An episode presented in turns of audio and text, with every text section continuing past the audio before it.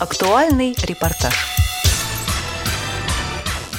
6 марта в пресс-центре ТАСС прошла пресс-конференция в музейном метро «Интеграция инвалидов в культурную жизнь города». В ней приняли участие заместитель руководителя Департамента культуры города Москвы Владимир Филиппов, генеральный директор Мосгуртура Василий Овчинников, заместитель начальника службы пассажирских сервисов, начальник Центра обеспечения мобильности пассажиров Московского метрополитена Роман Чернышов и другие. Были рассмотрены вопросы об условиях обслуживания инвалидов в музеях, специальных программах для людей с ограниченными возможностями, чтобы каждый посетитель смог от и до насладиться экскурсией по различным музеям Москвы. О данной проблеме высказался Владимир Эдуардович. На самом деле работа по безбарьерной среде, она делится на две главных составляющие.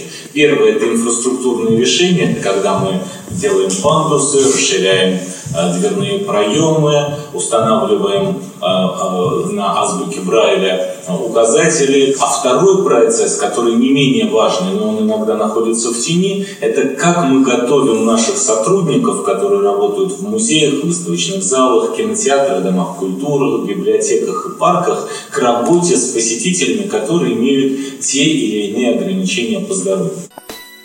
С прошлого года все культурные центры столицы стали бесплатными для школьников. Они могут посещать их как в группах, так и индивидуально, используя лишь карту учащегося, о чем рассказал Владимир Филиппов.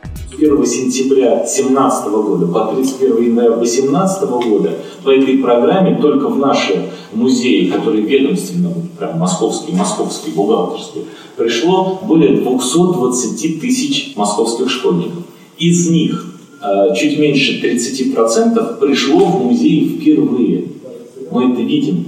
И это говорит о том, что ломая в том числе и финансовые барьеры, мы увеличиваем посещаемость, мы увеличиваем лояльность аудитории. Также внимание уделили и беременным женщинам. Для них были созданы специальные программы экскурсий, чтобы положительно влиять на их состояние как моральное, так и физическое. Главной темой стало преодоление пути инвалидами от метро до самих музеев. Подробнее об этом рассказала руководитель отдела по работе с посетителями Государственного музея изобразительных искусств имени Пушкина Марина Жукова. Я, наверное, отдельно хочу сказать о незрячих посетителей, потому что это те люди, которым наиболее сложно добраться до музея.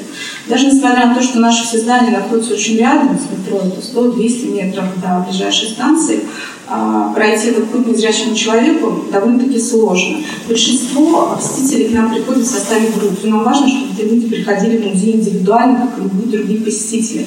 Наверное, вот во многом в этом заключается полноценная инклюзия.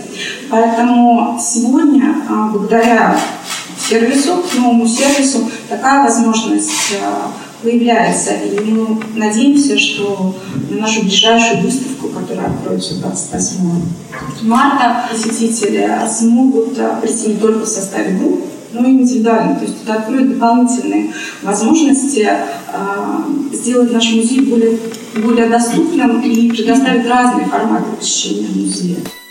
Посетителей с теми или иными физическими ограничениями сопровождает от метро до музея, помогая добраться быстро и без происшествий. Нужно лишь перед посещением оставить заявку на сайте того музея, которого они хотят посетить. В завершении конференции гости задавали волнующие их вопросы и делились впечатлениями от полученной информации. С нами побеседовала Анастасия Ильичева, заместитель главного редактора журнала «Справочник руководителя учреждения культуры». Любые конференции, которые проводят э, агентство ТАСС, это всегда очень много интересной информации, прекрасных спикеров в разных областях знаний, потому что я по своей профессии очень интересуюсь сферой культуры, а она настолько многообразна, и очень интересно посмотреть на нее с разных сторон, даже с точки зрения вот интеграции инвалидов, например, в культурную среду. У меня было сегодня много открытий. Репортаж подготовили Анна Балыкина и Маргарита Голованова специально для Радио ВОЗ.